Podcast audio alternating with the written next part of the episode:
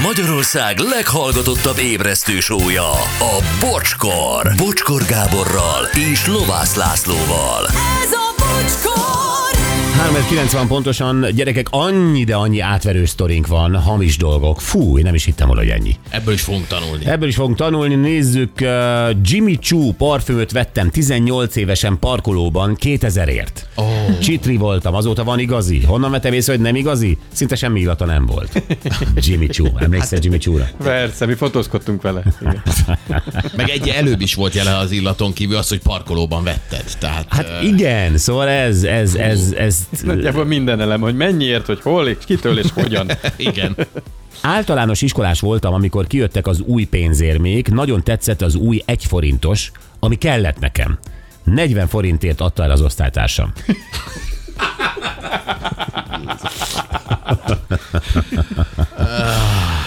Jó. Ritkán vernek át, de a telesopos fánk készítő szetnek bedöltem. 20 éve 8000ért vettem egy tepsit, soha többet, Évi. Ó. Ez Olyan jó dolgok vannak pedig. Igen, meg, meg újra, újra és újra látod azt a reklámot, és egy idő után rájössz arra, hogy ez neked kell. Igen. Igen. Mindig ilyenek. Nagyon vonzó, mert olyan problémákra kínál egyébként a Teleshop a termékeivel problémát, amit a boltok polcain nem lát. Egyébként tényleg így van. Mert ők rájönnek a sarkokba, A gazégítő, a- vagy a égető. A gaz égető az még mindig, és nem vettem meg. pedig vágytál rá. Valaki mondtad. mondta, hogy nagyon jó, valaki mondta, hogy nagyon rossz. Aha. És nem, nem, nem mertem megvenni. Bocsi, engem kétszer vertek át.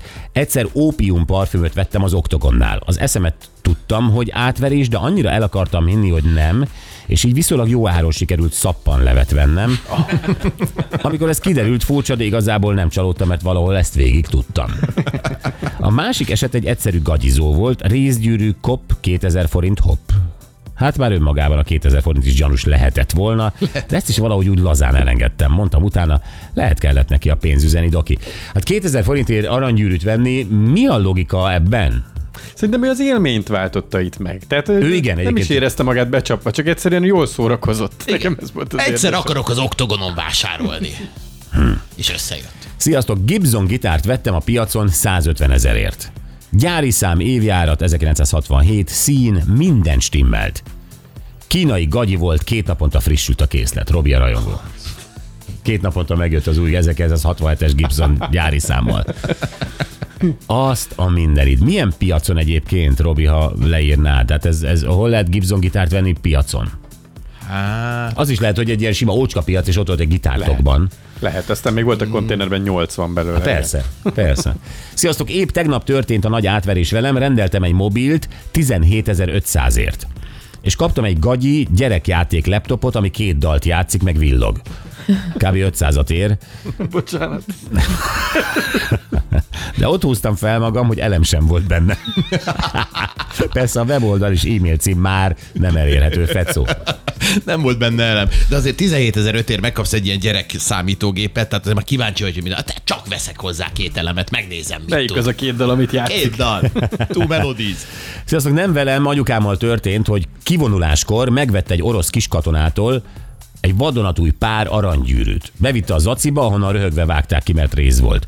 Anci meg bedőlt. Haláláig a fiókjában volt, hogy emlékezetessé tegye, ne legyen terhetetlen. Ma is jók vagytok, Robi a húsgép. Na.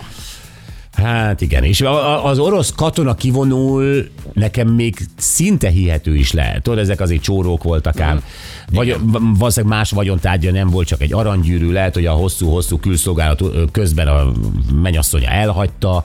Tehát, hogy, hogy szerintem minden oké, okay, hogy egy orosz katonától vegyél egy aranygyűrűt, nem? Mi hitelesíti az egész szitu. Igen.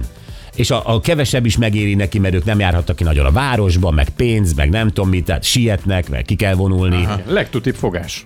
Igazából. Oroszországban már nem tudja eladni az aranyat. Hát egyébként valószínűleg igen, ez is egy jó kérdés. Hát ugye emlékezzünk Somlajos aranyügyére, hogy ő a Szovjetunióból hozott aranyat, magyarán ott nagyon olcsó volt az arany, Aha. a magyar árakhoz képest. Ha. Igen. Én egyszer parfümöt vettem, csodaszép lányoktól, tényleg nagyon jó illatú volt, régóta kerestem azt a fajtát, lealkuttam 15 ezer forintra. Bontatlan csomagolásban, fóliázva. Otthon kibontottam, mondom este úgyis randi, kiderült simán csak víz volt benne.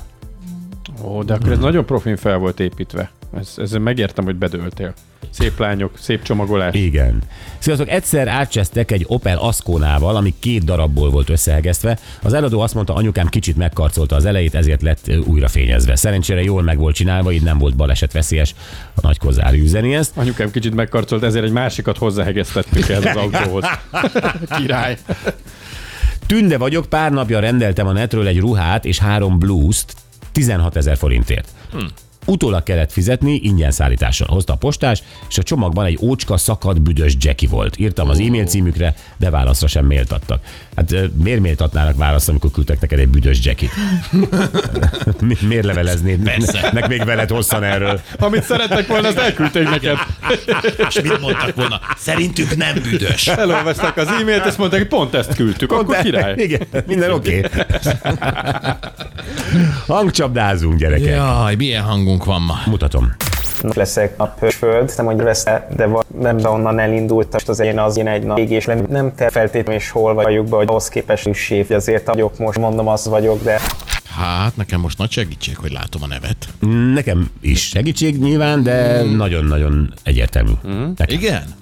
Jó, hát akkor hallgatóknak is az lesz. Hívjatok 0620 22 22 122.